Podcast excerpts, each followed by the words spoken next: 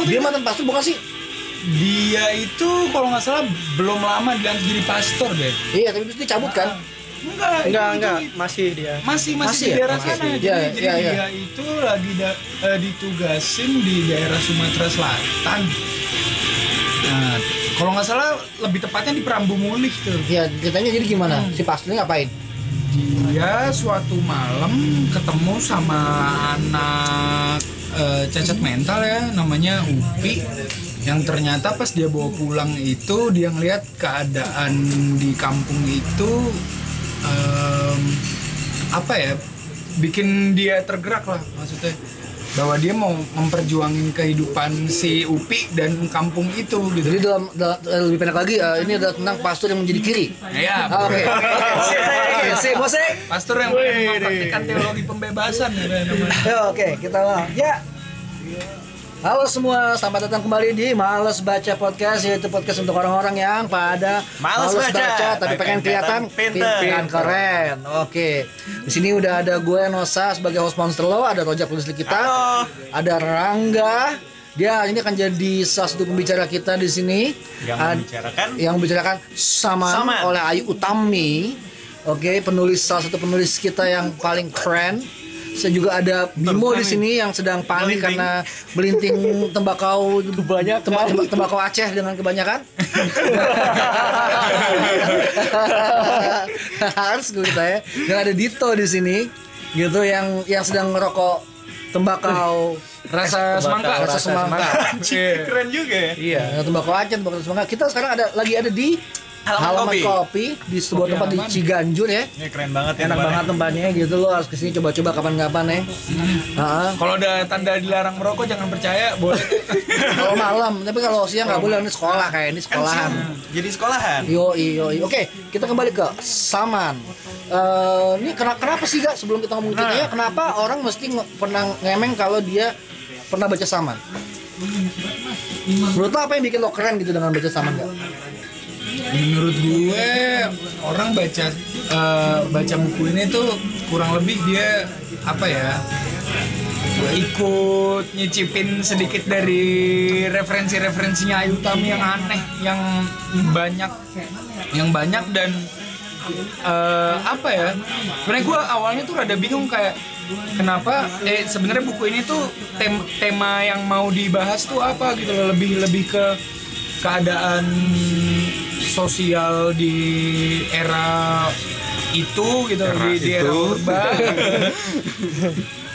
atau sebenarnya ini mau bahas mistisism Jawa kuno atau sebenarnya ini kisah cinta atau sebenarnya mau diomongin siapa gitu sih? aduh, bingung si banget, Har atau gimana gitu loh. Nah tapi pas gua baca pas gua baca ya rasanya senang sih. Maksudnya experience experience baca lu satu buku ini eh, lu bisa apa ya ngegabungin banyak wawasan yang aneh-aneh ke dalam satu gitu Aja gitu. iya, iya, banget. ta- eh, ta- tapi itu tidak menjelaskan jawab peta- pernah pertanyaan kenapa gue mesti ngemeng kalau pernah baca buku ini kalau lo lo lo gimana toh lo pernah baca kan toh sama toh Iya, gua baca sih dan menurut lo kenapa lo mesti ngemeng eh, orang mesti ya? tahu kalau lo pernah baca buku ini gitu diksinya lumayan keren juga sih, keren-keren. Diksi? yang yang di awal-awal tuh dia kayak waktu mau ketemu si siapa? Si Yasminnya tuh sama si siapa? Jodohnya eh bukan jodoh. Yasmin siapa? Aja Yasmin sama Bukan Yasmin. sokohnya. Eh bukan Kan ada- Yasmin kan ada si Yasmin Sakuntala Cok sama ceweknya itu siapa? Sakuntala ya? Ada ada Sakuntala Iya, ada pokoknya dia yang pas yang di awalnya Iya, dia di awalnya tuh kan mau ketemu tuh Laila sama, Laila. Laila. Laila Iya, Laila. sama di- itunya dia siapanya sih? Pacarnya pacarnya. Si Har, itu kan dia kayak ngomong eh, apa? Ini eh, orang-orang Oh, yang dia orang di bangku taman iya itu ya? orang-orang itu dia kayak kontemplasi gitu kan orang itu suka menamain gitu terus Oh, iya iya kan Filosofis banget. filosofis Orang banget suka menamai nih. menamain gitu tapi sedangkan kayak hewan atau itu nggak nggak perlu menamain gitu bahwa apakah perasaan ini atau cinta-cinta ini harus dinamain juga atau enggak gitu. Gila, gila, gila. yo, Pokoknya keren cinta harus dinamakan. Pokoknya Apakah harus dicari bagian itu itu bisa Wah, jadi jadi keren lah. se- secara tidak langsung kalau lo baca Saman, lo cowok baca Saman gitu ya. Hah? Karya seorang pengarang yang dilabeli dengan buruk oleh sastra-sastra patriarki sebagai penggagas sastra wangi ya. Sastrawangi lah. Sastrawangi itu Sastrawangi itu jadi abis- eh, ini konteksnya dulu deh. Konteksnya Ya. Saman itu adalah salah satu novel-novel awal tahun 98 Oh, Oke. yang eh, mulai eh, memulai sebuah gerakan perempuan-perempuan feminis yang mulai nulis eh, dengan mengedepankan seksualitas gitu dan cewek-cewek ini semua cewek-cewek yang yang independen yang nggak butuh untuk jadi apa namanya eh, ya- yang yang yang statement-statementnya kuat gitu soal seksualitas dan tubuh gitu ya Ah, jadi Tokoh-tokohnya selain Ayu Tami itu yang gue tahu Jenar Maisa. Jalan Maesa Ayu, ada Siapa lagi? eh, siapa sih yang bikin eh, kuda terbang Mario Pinto tuh? Lupa gue namanya siapa? Gitu. Eh, ada ada ada banyak ada banyak banget. Eh, salah satunya eh, eh, salah satunya adalah penulis favorit gue. Intan Panamadita itu salah satunya yang gue suka banget. Kalau cowok-cowok ngaku mendukung feminis bisa masuk nggak? Ya bisa aja, cuma nggak, tapi nggak nggak. Tapi satu orang itu cewek-cewek yang dilabeli oleh satu-satu cowok gitu. Oh. Jadi sebenarnya ini sebenarnya satu orang Bukan itu label bukan bukan nama yang mereka bikin sendiri Oh, untuk iya. itu, pergerakan mereka. iya itu itu peyoratif sebenarnya peyoratif karena ini objektifikasi cewek-cewek ini sebenarnya oleh Kayaknya ada hubungannya deh sama manusia suka menamai gitu. mungkin ada juga tapi mulai beli mulai beli Melabeli. mulai beli Oh, kan beda ya, beda mulai ya? beli. Dan, dan, dan kita kan belajar tentang kekuasaan kan dari nama kan? Kita dari kekuasaan tuh dari uh, the law of the father gitu kan? Ayah ibu gitu kan? Ah. kita dari kata-kata itu mulai di, di, di, diajari baga- siapa yang berkuasa siapa yang dikuasai. Kita mestinya di posisi mana itu kan dari bahasa. Ah, Nah, eh, dan kenapa label sekarang ini sebenarnya cukup ofensif ya pada zaman itu ya? Karena lo bisa lihat bahwa penguasa sastra adalah patron-patron cowok-cowok ini gitu, cowok-cowok cowok-cowok maskulin-maskulin bapak-bapak ini gitu. Yang walaupun ngomong anti orde baru, anti Bapak Soeharto, tapi mereka sendiri adalah bapak-bapak gitu. Oke oke. Jadi eh, ini novel dimulai di era sastra wangi tahun 98-an. Yang sastra wangi ini merupakan label yang dibeli oleh bapak-bapak eh, anti anti feminis bisa gue bilang ini aman gak sih? Aman lah ya ya. mereka akan bilang mereka nggak anti sih, cuman ya, cuman ya mereka mau, mereka mau objektifikasi, Oh, sih iya, itu gitu. yaudah. Digembar-gemborkan oleh wartawan-wartawan, oleh koran-koran zaman itu sebagai, oh ini cewek-cewek cantik gitu, Oh, harus iya. Seakan-akan kalau nggak cantik lo nggak bisa jadi bagian dari sastra wangi. Lo cantik, lo pinter, lo independen gitu. Cewek-cewek yang harus ditaklukkan. Ini gitu. ini genrenya apa sih? Genrenya apa sih? Nah, gen- genrenya Genre macam-macam ya. Genrenya tergantung itu. banget sama Oh, gitu? Juga. kalau Non- non-genre? kalau buat gue sih saman genrenya lebih ke Maksudnya lu doyan baca eh, suspense atau apa-apa tuh ada banget suspense di adegan-adegan yang saman masih kecil yang dia separuh tidur yang dia denger ada orang masuk ke kamarnya dan besoknya anaknya hilang itu tegangnya dapat banget Masa lu doyan- juga ya? Iya, lu, lu doyan apa deh gitu. Maksudnya kalau kalau genre kayaknya dia lebih ke magical realism deh. Magical realism. Iya. Jadi magical realism itu genre yang bicara tentang eh, realisme tapi ada magis-magisnya Kayak gitu. Harry Potter. Oh enggak, ada Enggak. ya. Ha- kan Haruki ya, Haruki Murakami Kafka. iya. atau eh, siapa tuh yang di eh, apa namanya yang- Marquez. Marquez gitu Dan sastra-sastra dan sastra lainnya Amerika Latin ya? Amerika Latin biasanya Berarti gitu. ada cewek-cewek dan cowok-cowok yang ini juga dong, yang yang having fun in the room. Kalau Marquez iya, Marquez jelas banget kayak kalau Marquez ya. Cuman kalau kita balik ke Ayu Utami, ya buat gue nggak tahu ya sebagai cowok ya dengan apa namanya Ah. bias patriarkis gue Ah. gitu ya. buat gue baca Ayu Utami tuh eh, yang sama khususnya adalah Iya. cara gue dulu awal-awal untuk mengerti soal perempuan Asik. gitu dan waktu itu tujuan gue sangat tidak noble ya gue pengen jadi playboy Pakai nidurin tapi nih. Emang plotnya gimana sih Saman tuh nggak? Eh, gimana semuanya coba Gimana toh? Gimana toh? Lo bisik-bisik kayak ngomong gue gimana ya? gue gue bingung gue mau ngomongin gue mau ngomongin Pokoknya- cerita Laila sama si Hari ini atau mau ngomongin Saman dan pergelutannya di Perambu Nah, Muli pertama, pertama, siapa protagonisnya? Saman, Si Yasmin, Laila. apa Laila? Laila ya si protagonis. Laila. Laila, si wartawan kan? Mau ketemuan eh, si wartawan yang mau ketemuan sama si Sihar. Sihar. Anjay. Oke, Laila ini mau ketemu sama Sihar di Iya. awalnya. Terus uh, jadi plotnya gimana nih? Laila kalau kita ngikutin Laila aja deh, kita ngikutin Laila udah gampang deh. Laila gimana? Jadi si Laila ini eh, suka sama Sihar. Eh, Sihar ini siapa? Sihar ini Ajaran aliran. si Hari ini seorang orang apa ya dia? ide engineer di Iya. Minyak, minyak, kilang minyak. minyak. Oh, Oh, minyak, minyak. Oke. Uh, minyak. Berarti si Syiar kaya dong. Sihar, Ya. sihar. Oh, Shihar. Shihar, Kaya dong. Hmm, kasih ya. Di ceritanya enggak. Di ceritanya dia dia, Dia kayak- masih muda lah ya, Ya, masih muda. Masih memulai karir gitu kayak soundman kita gitu. Rojak tuh memulai karir Anjing. gitu. Tolong kasih dia proyekan ya. Ya, proyekan-proyekan ini keren loh. Makasih. Oke oke, siar siar. Oke, ya oke. udah dari sana flashback gitu kan Eh, nyeritain ketemunya dia sama si Har ini gitu Oh, dan oke. dari si Har ini dari flashbacknya dia ketemu sama si Har eh, ternyata ketemu lagi tokoh utama yang di judulnya ini si Saman gitu kayak gitu Oh jadi awalnya ketemu si Shihar dulu, Sihar, Sihar. Shihar dulu, Ya. baru ketemu si Sihar, Saman. Shihar. Kenapa, kenapa judul novelnya nggak Laila? Tadinya judulnya Laila Goes to New York.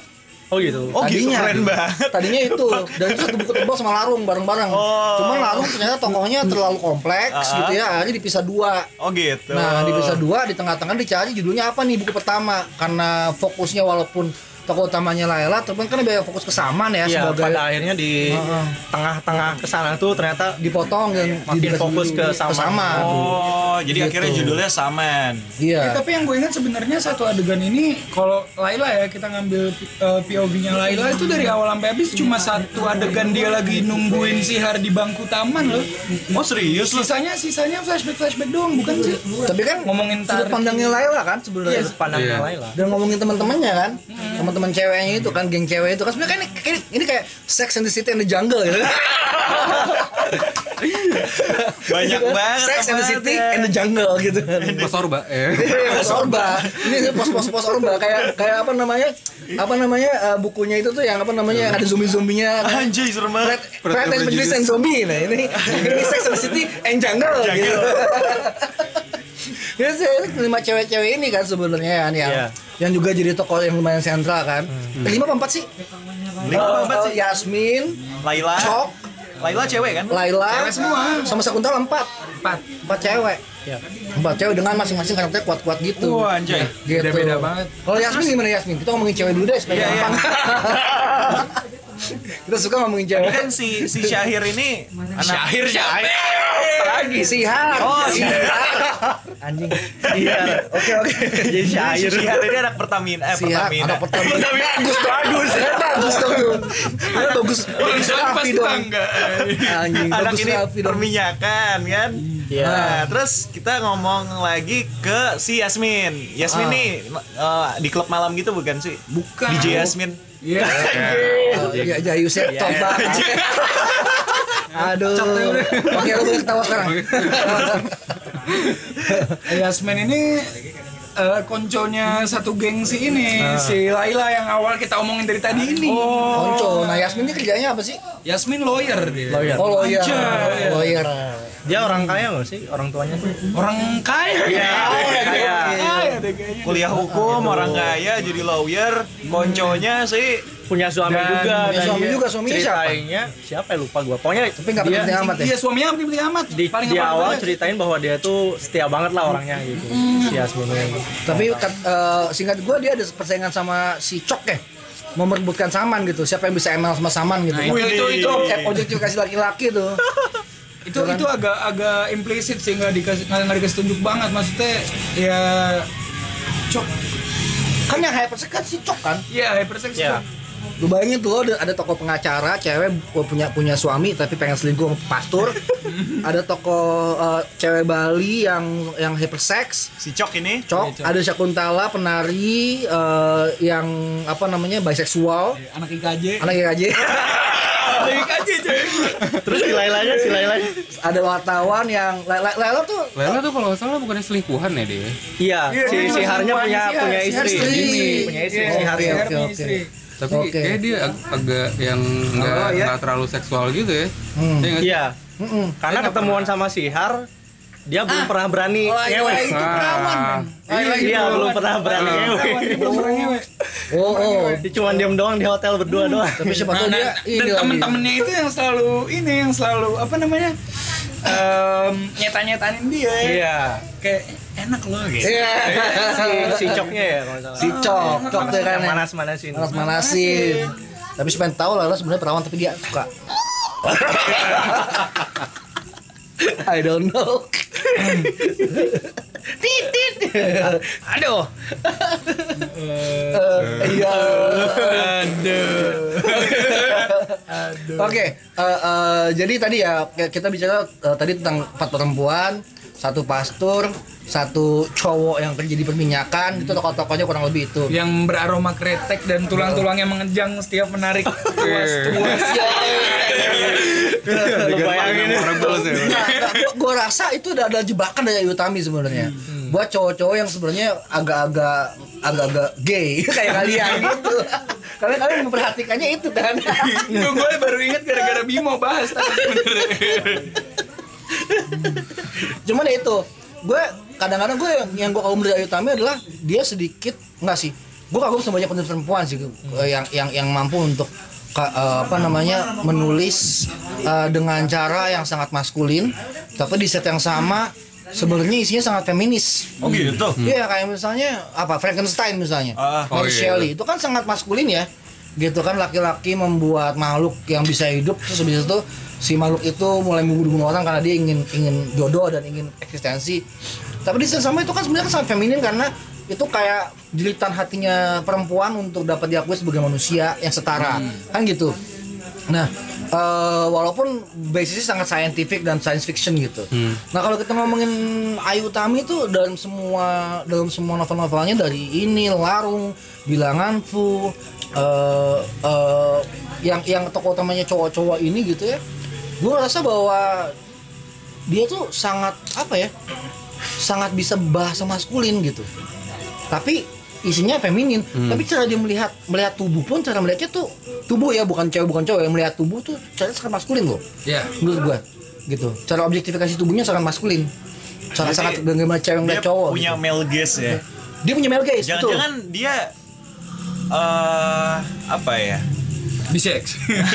Ya, bisa jadi tapi Iya. rasa udah eksplorasi kayak gitu banyak kok eh, sinema-sinema kita eksplorasi soal seksualitas dengan Iya. dengan, dengan cukup baik gitu Eh, eh, baik dengan eh, ekspresi kenyataan ataupun dengan imajinasi aja dan baca literatur juga bisa cuma eh, buat gue ya itu itu ke- kelebihannya sih kalau gue baca ini satu itu ya soal soal struktur dan style ya tapi kalau soal isi menurut kalian gimana Tadi dia udah kelar ngomongin cewek. Ya masih, ini kita ngomong isi. isi.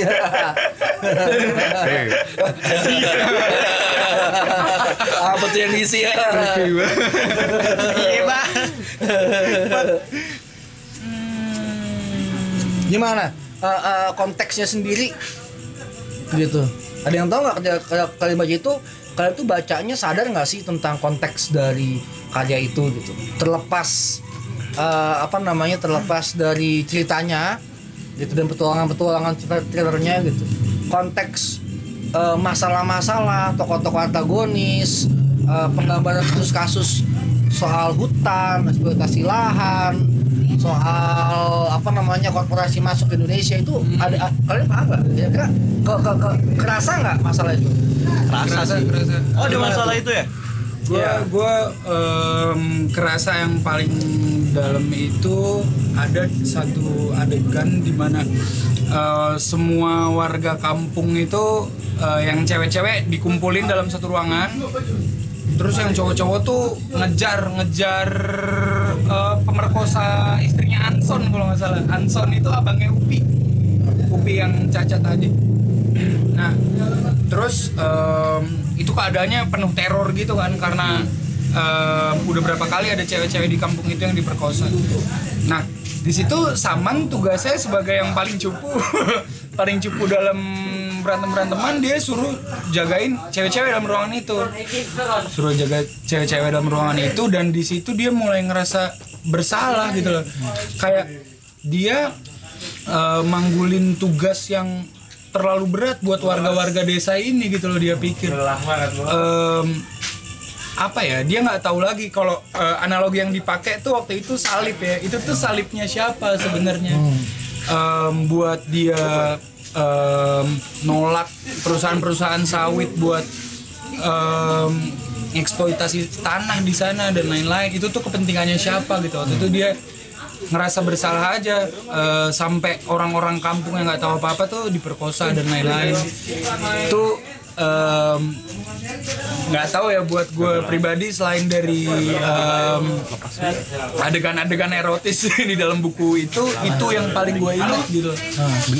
Dan eh, gimana ya?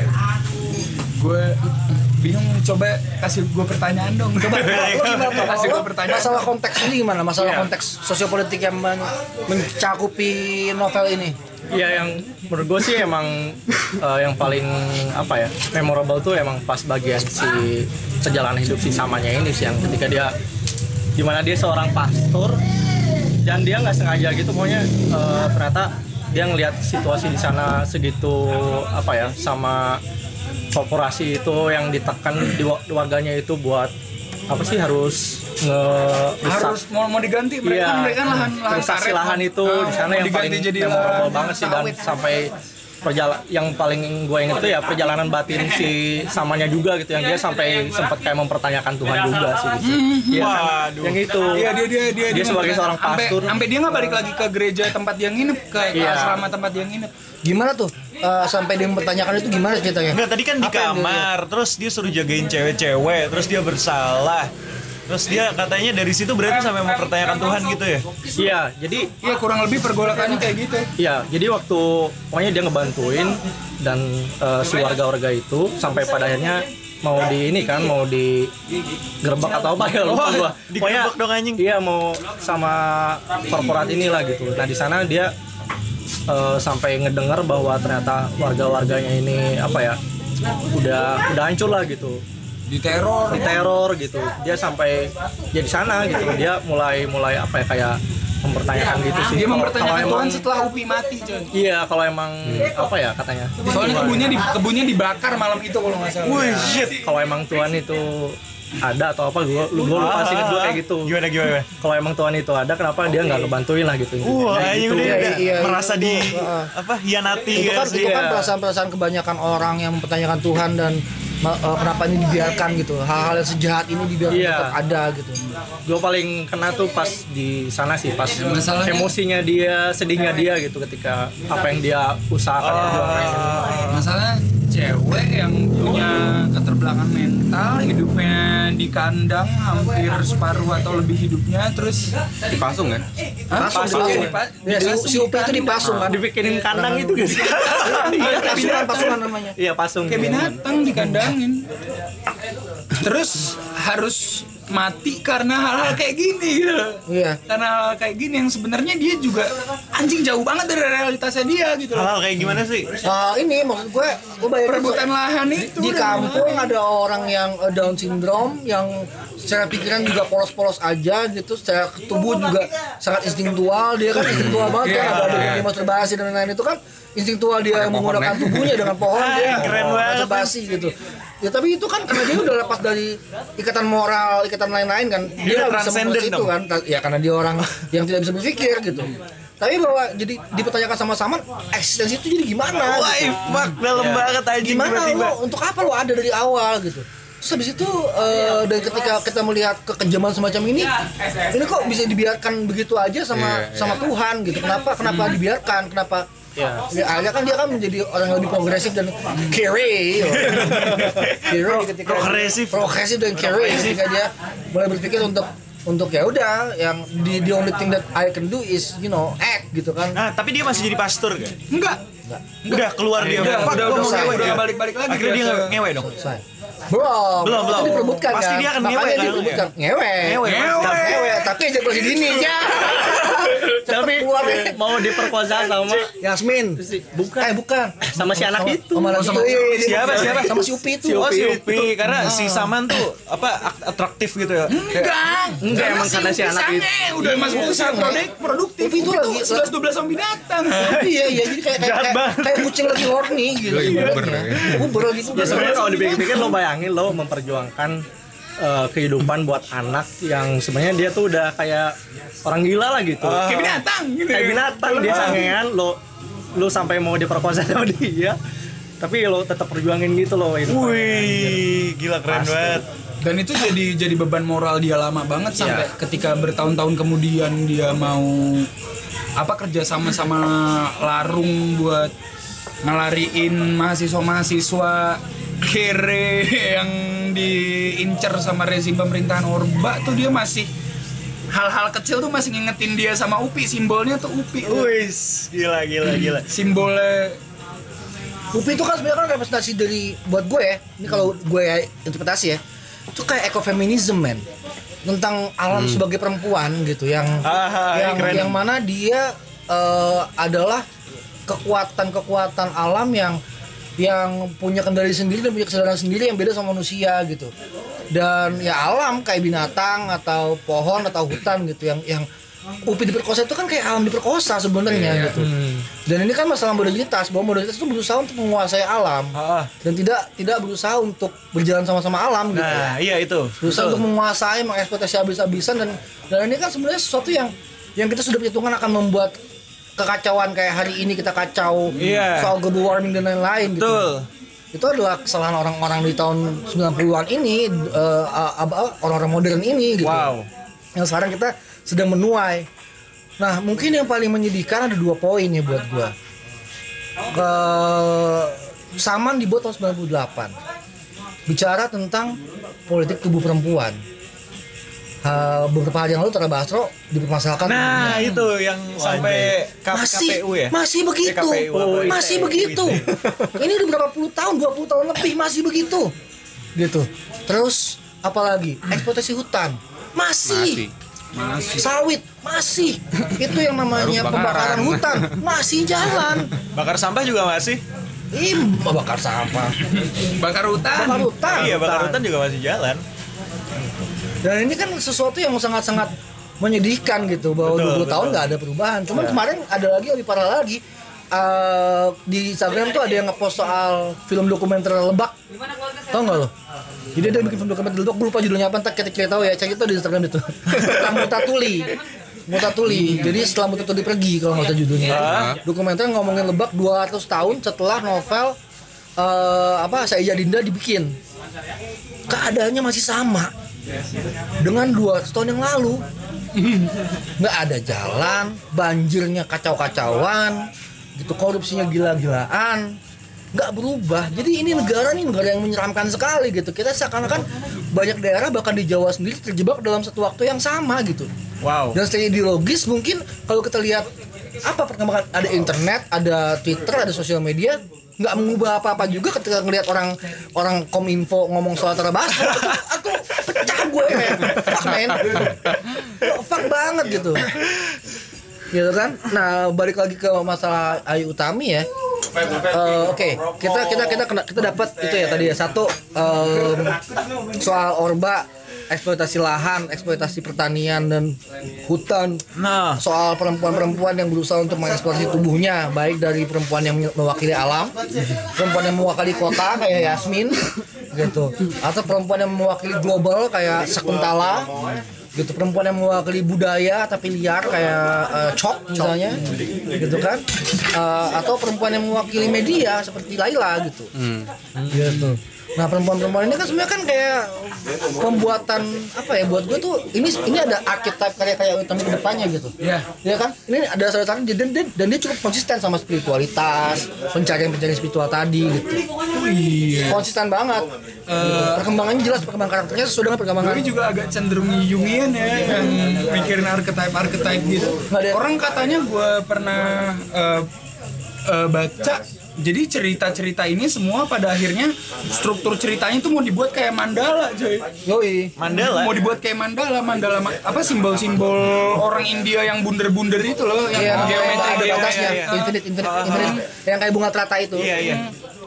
Eh, eh, dan yang paling serem kan sebenarnya kan dari tahun 90-an itu kan bagaimana kalau perempuan-perempuan kuat itu keluar dan meng- mengekspresikan dirinya langsung dikasih label-label dan stigma-stigma ya kayak Satriwangi misalnya. Betul. Yang lebih gila lagi kan masalah itu, masalah eh, banyak yang menuduh bahwa Saman itu diciptakan sama GM. Iya, bukan sama Ayu Tami GM Soka? Gunawan Muhammad, oh oke. Gitu. Seakan-akan cewek nggak bisa nulis itu gitu. Kan itu kurang ajar ya menurut gue tuh kurang ajar banget sih gitu. Kayak lo anjing ya gitu. Tapi kalau misalkan ngomongin air ketap air ketap gini, gue justru malah tertarik di scene thriller thriller actionnya gitu. Kalau misalkan kita punya media, kita punya lawyer, kita punya dari sudut hukum, kita punya mother mother earth gitu kan. Tapi sama Ayu Tami digambarkan sebagai action waktu penculikan itu. Terus ada usaha pembebasan itu gimana sih? Scene-nya kayak gimana sih? Ini gue penasaran banget. Siapa yang diculik sih? mahasiswa kan bukannya yang te- yang bukannya sama hilang teh Apa? sama bukannya hilang teh Hilang bareng Hilang, kan? mahasiswa-mahasiswa itu bareng Larung juga. Eh, tapi itu dia udah di buku kedua tuh Larung tuh. Yang pas dia hilang ya? Nah terus pas yang scene yang diculik penyelamatannya itu gimana? Wih, siapa sih yang diculik? Saman. Saman diculik tuh habis itu tuh. Saman diculik di digebukin terus disekap di ruang kosong gitu. Ini pas dilarung ya. Enggak, di Saman. di sama sama endingnya kan diculik Oh iya iya iya. Terus terus habis itu dia dibebasin lagi sama warga warga petani karet itu. Oh iya, Ah, ingat. apa Iya iya. eh, pos-pos si pekerja-pekerja korporat ini dibakar. Iya. Nah, jadi selamatin lah sama si Anson yang abangnya Upi yang nanti jadi bajak laut. jadi bajak laut coy di buku larung. di dalam di laut ya gitu Tadi diculikin mana iya. Gak ada ya? Gak ada ya? Gak ada kan gue belum baca nih. Gue denger-denger aja tadi kayak Oh ada scene action-action gitu. Iya, iya, nggak. Trailernya memang ada gitu bahwa apa namanya perjuangan antara aktivis melawan eh, corporate yang di backup pemerintah dan militer itu jelas, itu jelas banget. Dan itu terus dipakai sampai masalah bilangan dan perang jati kan, gitu. Corporate militer pemerintah gabung itu bukan sesuatu yang aneh lagi gitu. Bahkan pasca 98 pun ketika rezim sudah jatuh cuman ganti orang doang tapi sistemnya kurang lebih sama. Gitu. Maka itu juga kita lihat aktivis-aktivis yang apa namanya lebih nyeremin kayak hari ini kan ada yang namanya eh, ultra sosialis tuh nggak lo? atau ultra Anjing gak serem banget itu ultra itu petani-petani yang udah main bunuh aja atau main main gebugin aja gitu kalau karena udah nggak sabar. Ini golongan-golongan radikal gitu. Main gebugin petani lain atau semacam semacamnya cuman sama tentara belum berani juga sih karena kalau dibalasnya serem banget Bedil ya. Bedil. Dan ini kan sebenarnya kalau kita melihat makin ke sini kita semakin eh, apa namanya bingung ya, karena ideologinya beda. Ideologinya gini. Ketika kita ngomongin reformasi, ideologi itu liberal. Kita ber- beranggapan bahwa demokrasi bisa menyelamatkan kita. Kita beranggapan bahwa liberalisme, kompetisi bebas, kebebasan kebebasan individual, kebebasan berkarya, kebebasan berekspresi itu bisa menyelamatkan kita dari kebodohan, bisa menyelamatkan kita dari macam-macam hal yang yang kita pikir nantinya akan apa namanya ya ya tiran ya. Kita sudah pernah mengalami tiran. Kita bisa berharap ada kebebasan itu. Tapi kan hari ini yang terjadi sebaliknya. Nah, ini terjadi adalah apa? Kita ada di sebuah kegamangan liberal di mana liberal tuh nggak work gitu nggak work sama sekali. Kampus jadi mahal pendidikan jadi mahal harga barang-barang juga naik turunnya nggak jelas. Uh, apa namanya daya beli meningkat cuman juga di saat yang sama uh, alam ngamuk-ngamuk dengan konsekuensi-konsekuensi yang menyeramkan Iya, iya, bisa iya. dengerin lagunya Fish soal itu misalnya ya. Ya kan? Kayak gitu. Gitu dan apa namanya kegamangan ini kan kayak muncul kembali despotik despotik kayak Donald Trump di Amerika atau di Turki atau Jokowi yang term keduanya tambah keras dan tambah tambah militan gitu untuk infrastruktur. Agak-agak menyeramkan sebenarnya di sini. Kalau kita melihat bahwa kita kembali ke masa yang agak sekular ya kita muter balik lagi sebenarnya dalam bentuk yang berbeda dan dan dan dan apa eh, jadi nggak relevan kita ini jadinya. Nggak relevan tuh gini mahasiswa sekarang juga mau demo demo apa gitu? Nggak relevan gitu. Iya sih. Iya kan? Kayak demo tuh Gitu. jadi gerakan yang apa ya yang menandakan uh, mahasiswa. Gue mahasiswa gue harus demo gitu. Kayak udah jadi jadi kayak label-label lagi. Iya label-labelan gitu. Dan, dan udah nggak ada gunanya hasil juga. hasil hasil dari apa romantisasi 98 juga sih menurut gue Ya iya, tapi semua juga kalau ngomong liberal ya ini romantisasi liberalisme yang yang buat gue udah nggak work. Sorry aja tuh saya misalnya eh eh gue respect banget sama cewek-cewek yang mau mengekspresi tubuhnya gitu ya, ma, ma, ma, melihatkan oke ini eh, body positivity gitu ya, body body positivity positivity gitu. Eh, di saat yang sama ya eh, mereka sebenarnya kan menantang orang-orang konservatif yang nggak tahan lihat body ya kan yang yang melihat lihat kulit langsung konak gitu banyak oh, gitu shit, kan. oh, kulit kulit aduh ah gue dililik aduh dililik aduh kata gue gitu, kayak kayak eh, Instagram catcalling itu kan keren tuh yang yang dia ngumpul ngumpulin apa namanya harassment harassment dari orang-orang mahasiswa mahasiswa selingkuhin pakai hijab. Udah pakai hijab pakai nikah masih digrab pakai tetenya kan pengajarannya nggak ngaruh gitu. Pakai nikah juga nggak ngaruh grabnya grab aja orang gila mah. Gitu kan karena kan memang budayanya eh, belum ada landasan hukum nggak ada nggak nggak ada nggak ada konsekuensi logis atas harassment gitu jadi ter- ter- terjadi terus juga gitu Jadi kalau misalkan mau ditarik balik ke Saman tentang harassment dan lain-lain, gue jadi keinget Upi sih. Apakah orang makin sekarang makin membumi ya? Makin nature, back to nature. gimana maksud lo berarti ini Ufi kan kalau misalkan dibilang ada simbol apa merupakan simbolisme Mother Earth gitu kan. Orang sekarang sange ya grepe ya gitu. Enggak, Jadi- enggak, enggak gitu. Enggak Maksud gitu ya, gue, beda ya. di sini bukan Mother Earth juga sih, dia dia, dia sebagai bumi yang pasif, bumi yang Ah. dieksploitasi gitu. Dan, dan itu kan ada kesalahan fatal dan dan itu belum belum terjadi di Saman. Di bilangan Fu baru dia ada bumi yang melawan. Hai. Bilangan Fu kan ya, bumi yang melawan itu bilangan Fu kan. Masalah Parang Jati yang nggak mau yang nggak mau apa namanya?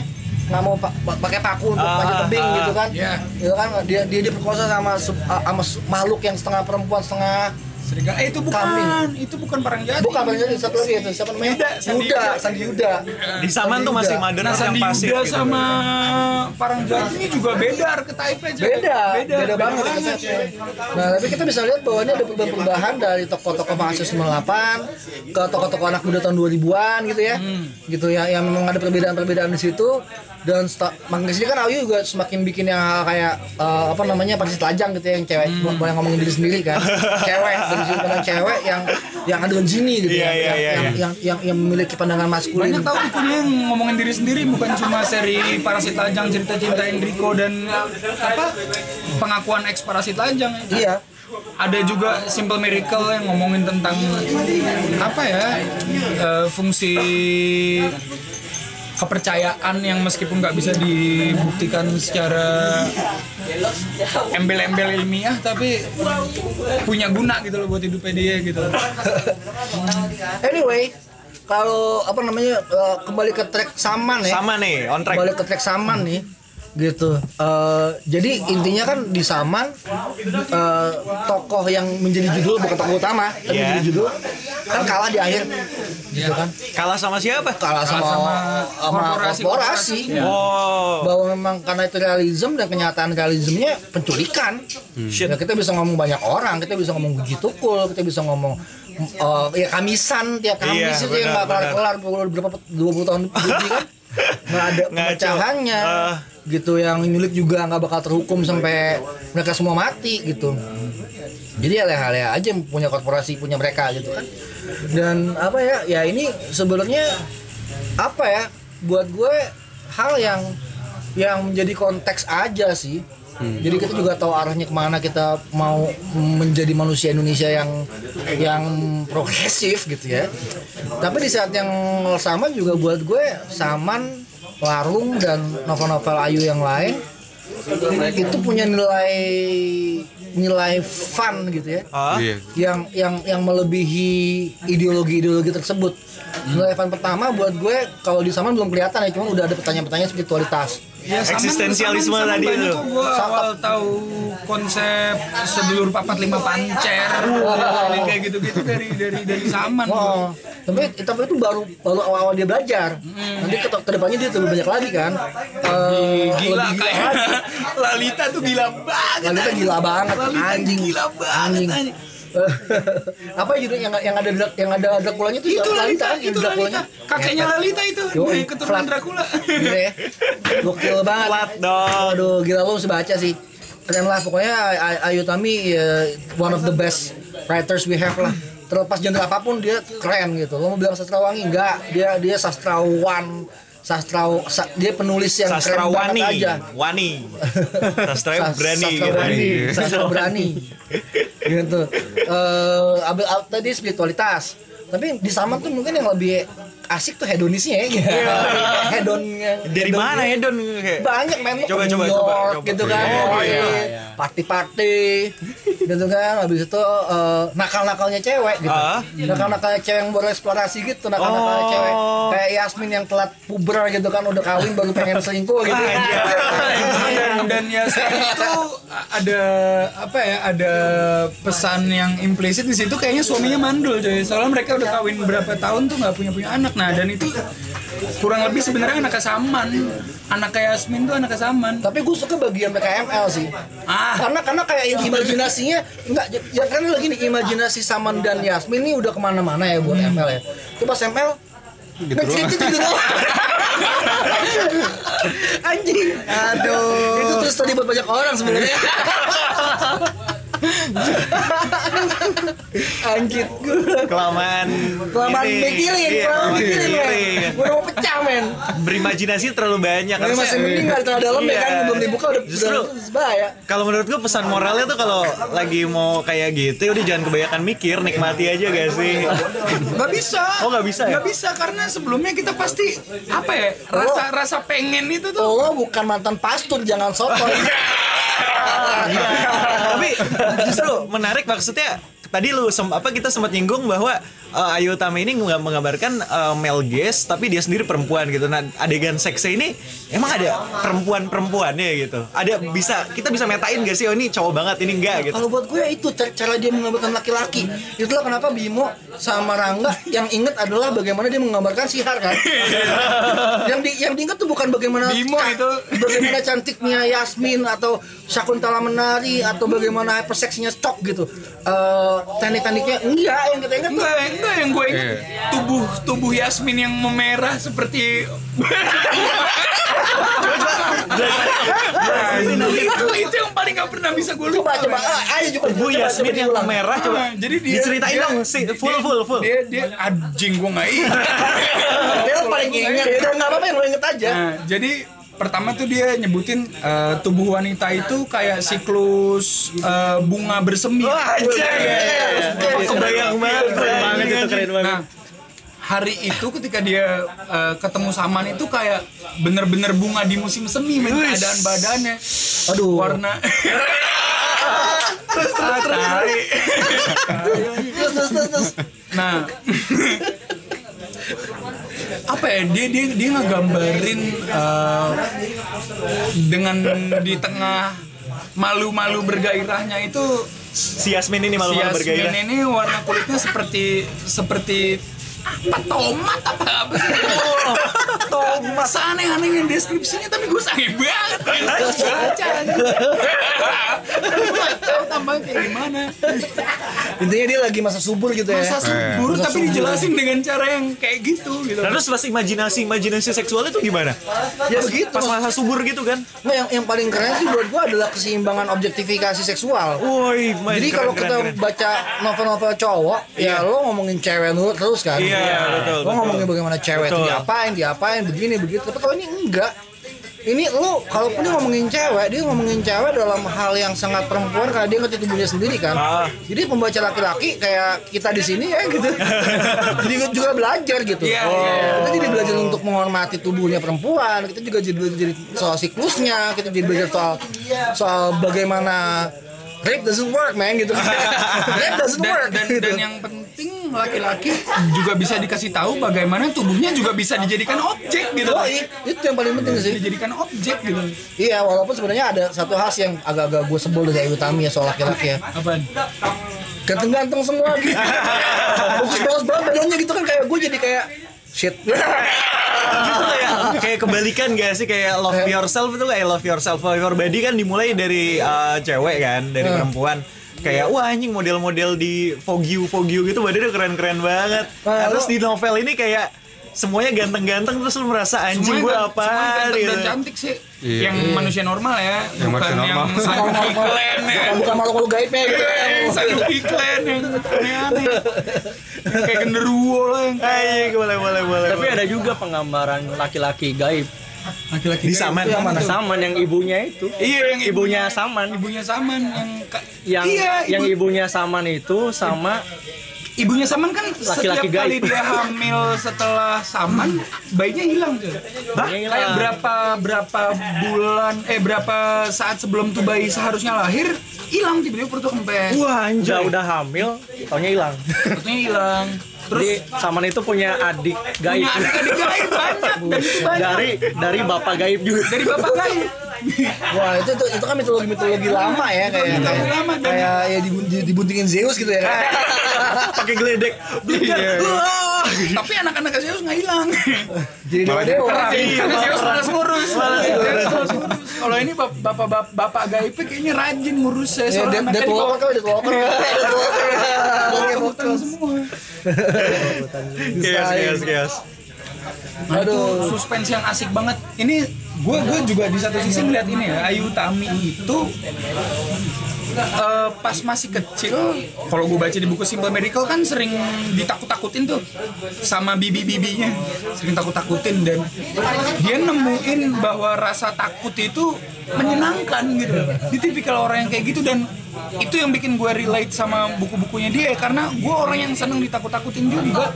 Dari waktu kecil gue suka banget sama cerita-cerita nyokap gue misalnya ngibul di dekat sini ada orang ilmu dia harus makan anak kecil biar dia makin sakti dan lain-lain dia bakal datang ke rumah ini setiap jam 12 gitu Wah, karena dia tahu di rumah ini ada anak kecil gitu. Nah, gue inget cerita nyokap gue yang itu pas gue baca waktu Saman masih kecil, eh, ibu eh, bayi eh adiknya tuh baru lahir beberapa hari atau beberapa jam gue lupa. Pas malam dia mau tidur, bokapnya lagi kerja di bawah. Terus dia dengar suara orang masuk coy. Dia penasaran, dia pengen lihat tapi dia nggak nggak ngelihat. Satu karena takut, kedua karena dia seneng bahwa dia takut kalau menurut gue ya. menurut gue aja ini gitu. Tapi itu bener sih kalau kita ngomongin uh, psikoanalisis ketakutan dan excitement ketika kita nonton film horor gitu atau film thriller ya. Kalau menurut Slavoj Žižek, joy, Slavoj Žižek, uh, pubic hair gitu. Ideologis gitu kan. And so on and so on. Soalnya sebelum apa Kalau menurut Žižek adalah gini, uh, nonton film itu menyeramkan dan memberikan perasaan jijik yang kita tunggu-tunggu. Seperti kalau kita melihat sebuah toilet Hah? ya dan kita menunggu tainya keluar dari toilet. iya, Terus ngomongin konsep gays itu konsep ya. gays itu kan, Konsep gays gays nonton itu kan. Konsep Jadi, gaysnya a langkang, film ya. does a film does not teach you uh, to, uh, does not give you desire, but teach you how to desire. Gitu, Yoi. kayak gitu-gitu kan. Tapi ya itu buat gue apa namanya? Kenapa kita suka konflik? Kenapa kita suka baca hal-hal yang menegangkan? Itu suka baca. Eh, baca atau kita nonton atau Oh, kita iya. Kalaupun kita lagi males ya kita males eh, kita menghabiskan kemalasan kita dengan dengan Nyari masalah. cari masalah Anjing repot banget. cuman kita butuh cari masalah itu kita butuh juga tombol flashnya gitu Oh. kita butuh ada keamanan bahwa gue pengen masalah ini bisa gue akhiri kapan aja Hmm, iya. karena itu kita nonton atau kita ya dengar podcast ini Iya, kan jadi ya. buat pause. lo bisa pause gitu kan Ah, atau atau gue nggak stop. tahan masalah ini gitu Atau unsubscribe kalau lu gak tahan. Jangan sih. jangan jangan subscribe tulisannya ya Ah, pause aja. Lo- atau lo kecilin dikit volumenya lah ya Play aja play. Play terus terus atau ya lo ngapain kek lo cari lo, atau lo bisa beli sama-sama nih beli sama Upi gitu ya cari pohon yang bagus aja Anjir. Yang nggak terlalu kasar. pohon pisang pohon pisang Pohon pisang. Udah siap belum lo? Ya, belum lo pohon pisang lo aduh nggak siap saya pohon pisang anyway ya gitu maksud gue ya itu apa ketegangan ketegangan itu emang ngasih statement kan selama Ada amannya. ada tombol flashnya Makanya sadis sadisme itu ada excitementnya ya. Ada safe wordnya. Ada. ya. Nah, bukan ini sebenarnya bukan bukan nggak nggak nggak terlalu erat sama sama sadisme sih maksudnya kita punya kecenderungan untuk ngelibatin diri kita sama keadaan yang menegangkan tapi kalau misalnya kita udah nggak mau kita buang gitu loh Pengennya bisa bisa iya. dibuang saat itu gitu loh Iya, gitu? itu itu tapi yang diinginkan sebenarnya. Iya, yang Tapi kali diinginkan. kenyataan tidak ter- terjadi kayak gitu kan, ternyata tetap menyeramkan gitu kan anjing. Kapan habisnya ini masalah gitu kan kayak. kalau sadisme tuh di kepala gue jadinya erat banget sama pleasure man Yes, fuck. setelah baca ini gue jadi jadi jadi jadi kayak gitu bahwa apa ya ada satu apa beberapa paragraf di tengah-tengah percintaannya Yasmin sama Saman yang ngomongin masalah nikmat sama pain man. dan Iya Gua memang nggak memang. gua- gua nggak tapi tapi intinya itu kan basic basic psychoanalysis kan bahwa tidak akan ada pleasure tanpa tanpa pain gitu kan. sesuatu yang dipermainkan gitu kan dipermainkan eh, dan dicari keseimbangan antara pain pleasure itu. Kan gitu. Makanya kan pain itu dicari juga dalam, eh, untuk untuk kita bisa merasakan pleasure-nya gitu. Tapi ya tetap buat gue ada masalah-masalah tertentu yang yang yang kebanyakan tiap hari kita deg-degan sebenarnya kayak ini tahun 2020 paling tai deg-degannya kan Kenapa sih emang dari ada apa sih? kebakaran hutan di Australia dibuka dengan kebakaran hutan Oh iya benar-benar. hujan paling Ekstrim. parah Ah, paling iya. ekstrim sepanjang 24 tahun di Jakarta gitu. Harga masker mahal. harga masker mahal Iya. harga hand sanitizer juga mahal tiga kali lipat dong katanya. Oh, banyak orang gila kan yang jahat-jahat gitu kan gitu apalagi Parno kayak gue kemarin gue naik MRT gue Parno kan. Ada bapak-bapak bapak tai pakai baju putih. Bersinnya ke semua Bersihinnya ke penjuru arah penjuru angin. angin kan nyebelin abis kan kayak nggak tahu diri banget. Nggak ditutup juga hacung hacung hacung hacung hacung anjing gue bilang. Gue kan Parno kan. Lo mau bersih mau mau apa mau dengerin musik metal gitu. Hacung hacung hacung hacung anjing gitu. Ini ini buat gue tuh hari-hari ini tuh kayak lagunya Rif tuh sangat relevan. Yang mana tuh? yang hacu-hacu tuh apa mah eh, itu ya itu ya lo itu ya, hacu. Hacu. Lo hacu-hacu ya. Itu tentang virus corona itu sebenarnya. Andi sudah saya lihat sebelum ya, sebelum saatnya itu sebenarnya Iya, bahwa iya. ada hacu-hacu gitu. Mirip Nabi. ini nabi emang. Gue setuju sih dia nabi sebenarnya. Oke oke. Ya kalau misal kita coba simpulin nih tentang Saman yang awalnya gua kira dukun tapi ternyata bukan pastor. pakai H. Iya. Pakai H. Sama ya Kalau- bukan bukan sihar ya bukan Syahir. sihar Dibilang Sihar. syair. Bukan syamalan. bukan syamalan Iya. itu masuk ke darah Iya, yang bikin filmnya malam-malam. Ah, Samalan. Samalan Toy Batun. Oke oke, ini kesimpulannya apa nih kira-kira nih? nah, kesimpulannya eh siapa mau nyimpulin duluan? Lu deh. Ah, aja Dito. Dito, Dito. Terus habis itu gue dikit lagi. Nah, simpulannya gini aja. Simpulannya kita mulai dari Rangga. Simpulan buat hidup lu deh. Saman itu simpulannya buat lu. Kenapa? Kan lu yang ngajuin nih. Hari ini kita podcast ngomongin saman. Ya meskipun gue lupa terjadinya gue nggak baca lagi. Ya kan kita kan malas baca lagi. Iya, Baca lagi. Malas baca lagi. Bukan, bukan malas baca. Heeh. Tapi gimana simpulan dari lu untuk hidup lu saman tuh gimana? Eh, relevansinya buat hidup gua sih itu buku pertama yang gua baca dan bikin gua pengen baca buku-buku lain. Oh gitu. Hah, karena sebelumnya gue cuma baca novel-novel pop. lulus dari lu- setelah setelah lulus SMA gue cuma baca novel-novel pop yang bisa bikin gue Konak. lebih bisa menikmati.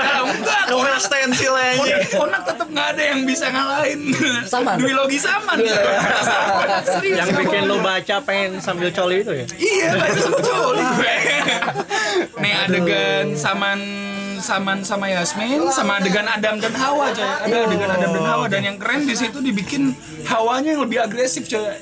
Sebenarnya Oh laki iya, di akhirnya kan? Iya, laki, laki eh, nih kalau yang gue tangkep ya laki-laki itu sebenarnya menjadi agresif secara fisik buat nutupin kecanggungannya dan kegak ngertiannya tentang apa yang dia lakuin gitu loh sebenarnya Bijak sekali. jadi buat buat buat nutupin gitu. Iya, emang biasanya kalau mobilnya bagus titiknya kecil. Ya. Jadi mobilnya nggak usah bagus Dan itu MRT betul, aja, iya. MRT aja. Nah, itu itu anjing keren banget di bawah di bawah di bawah pohon gitu mereka ngewe. Ah, iya. Diliatin ular dong. Kalau nggak salah iya deh. Kalau lo dit, eh belum ntar belum dulu. Selesai dia. Kira udah jeda gitu, udah stop gitu. Gile. Jadi setelah beberapa tahun baca novel pop doang, gue nggak tahu nih ka- karena covernya keren dan lain-lain gue beli. Nah buku ini relevansinya buat hidup gue, bikin gue pengen baca buku-buku yang lain lagi sebenarnya sih Nem- nemuin bahwa baca itu enak gitu. Enak banget. Iya, sampai lu bisa- dengan dengan, dengan berbagai cara gue bisa dibikin enak sama sama sama sama tulisan ini gitu. Dengan berbagai cara, dengan cara gue diingetin sama masa kecil gue yang mau dimakan sama orang sakti yang kanibal di belakang rumah gue dengan dengan passionate seks itu seperti apa dan lain-lain. Dengan jalan-jalan ke New York dan ngeliatin burung-burung sambil nungguin pacar lu. Banyak nih bikin gue enak dengan banyak hal gitu. Dengan banyak cara ya maksudnya. Nah itu bikin gue penasaran rasa enak apa lagi yang bisa gue dapetin dari literatur literatur berikutnya nih gitu yang bisa gue baca gitu. Mantap. Gue Mantap. Dito. Ya kalau gue sih, gue karena udah lama juga sih banyak jadi agak-agak lupa. Cuman sama gue juga gue jadi keinget lagi sih tadi sama obrolan kita hari ini dan yang gue dapat dari saman ini ya emang benar-benar dari ka- ka- kayak kekayaannya itu loh banyak isu yang di apa ya yang disinggung di satu Iya.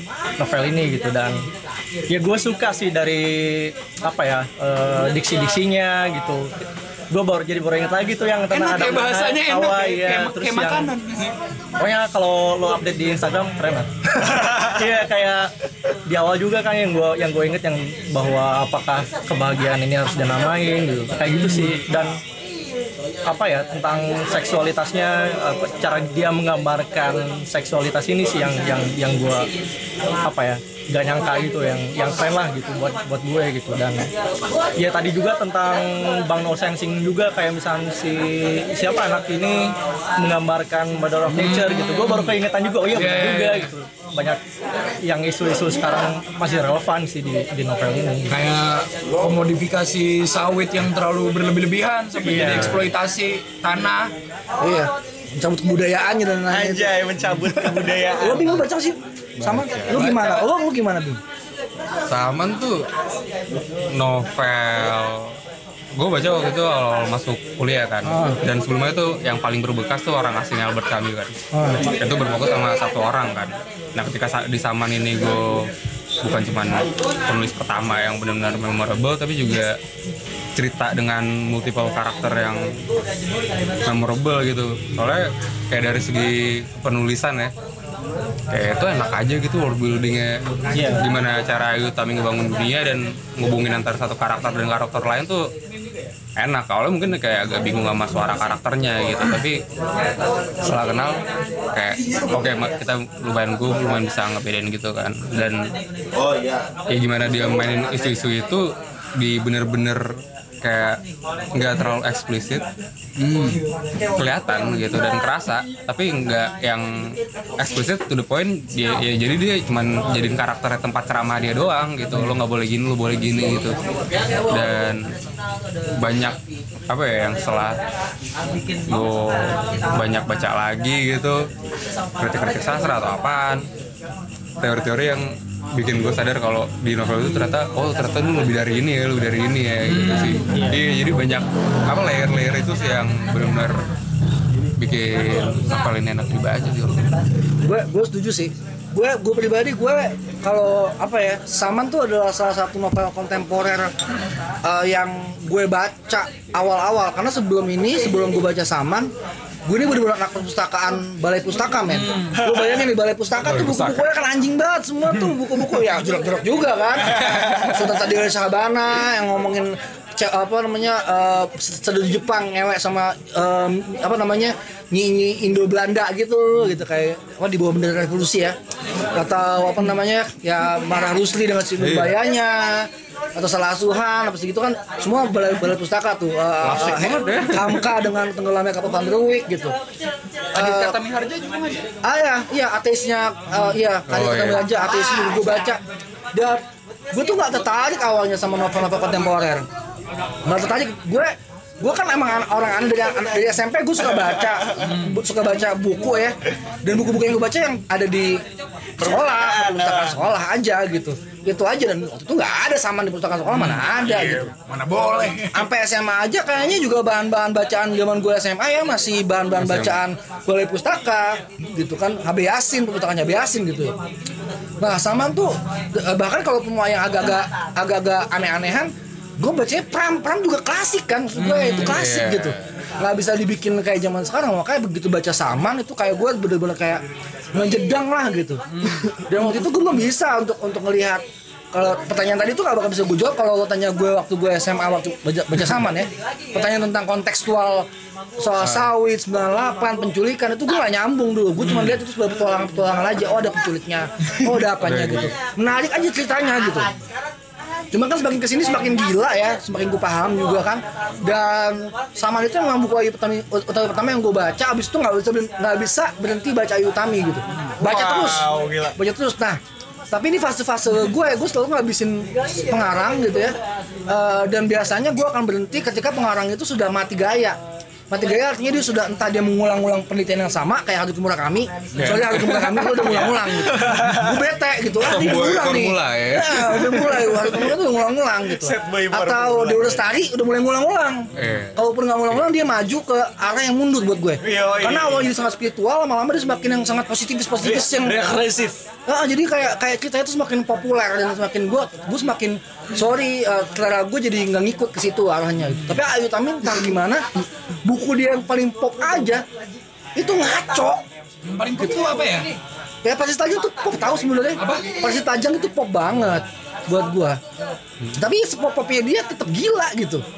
Gila karena dia uh, apa namanya pendekatan budayanya, uh, slang-slang bahasa yang dia pakai gitu. Dia paham banget subjek-subjeknya gitu. Itu yang gue suka banget dari Ayu Tami. Terus satu lagi uh, dan, dan dia belum mandek, belum mandek sampai hari ini gitu. Jalan terus.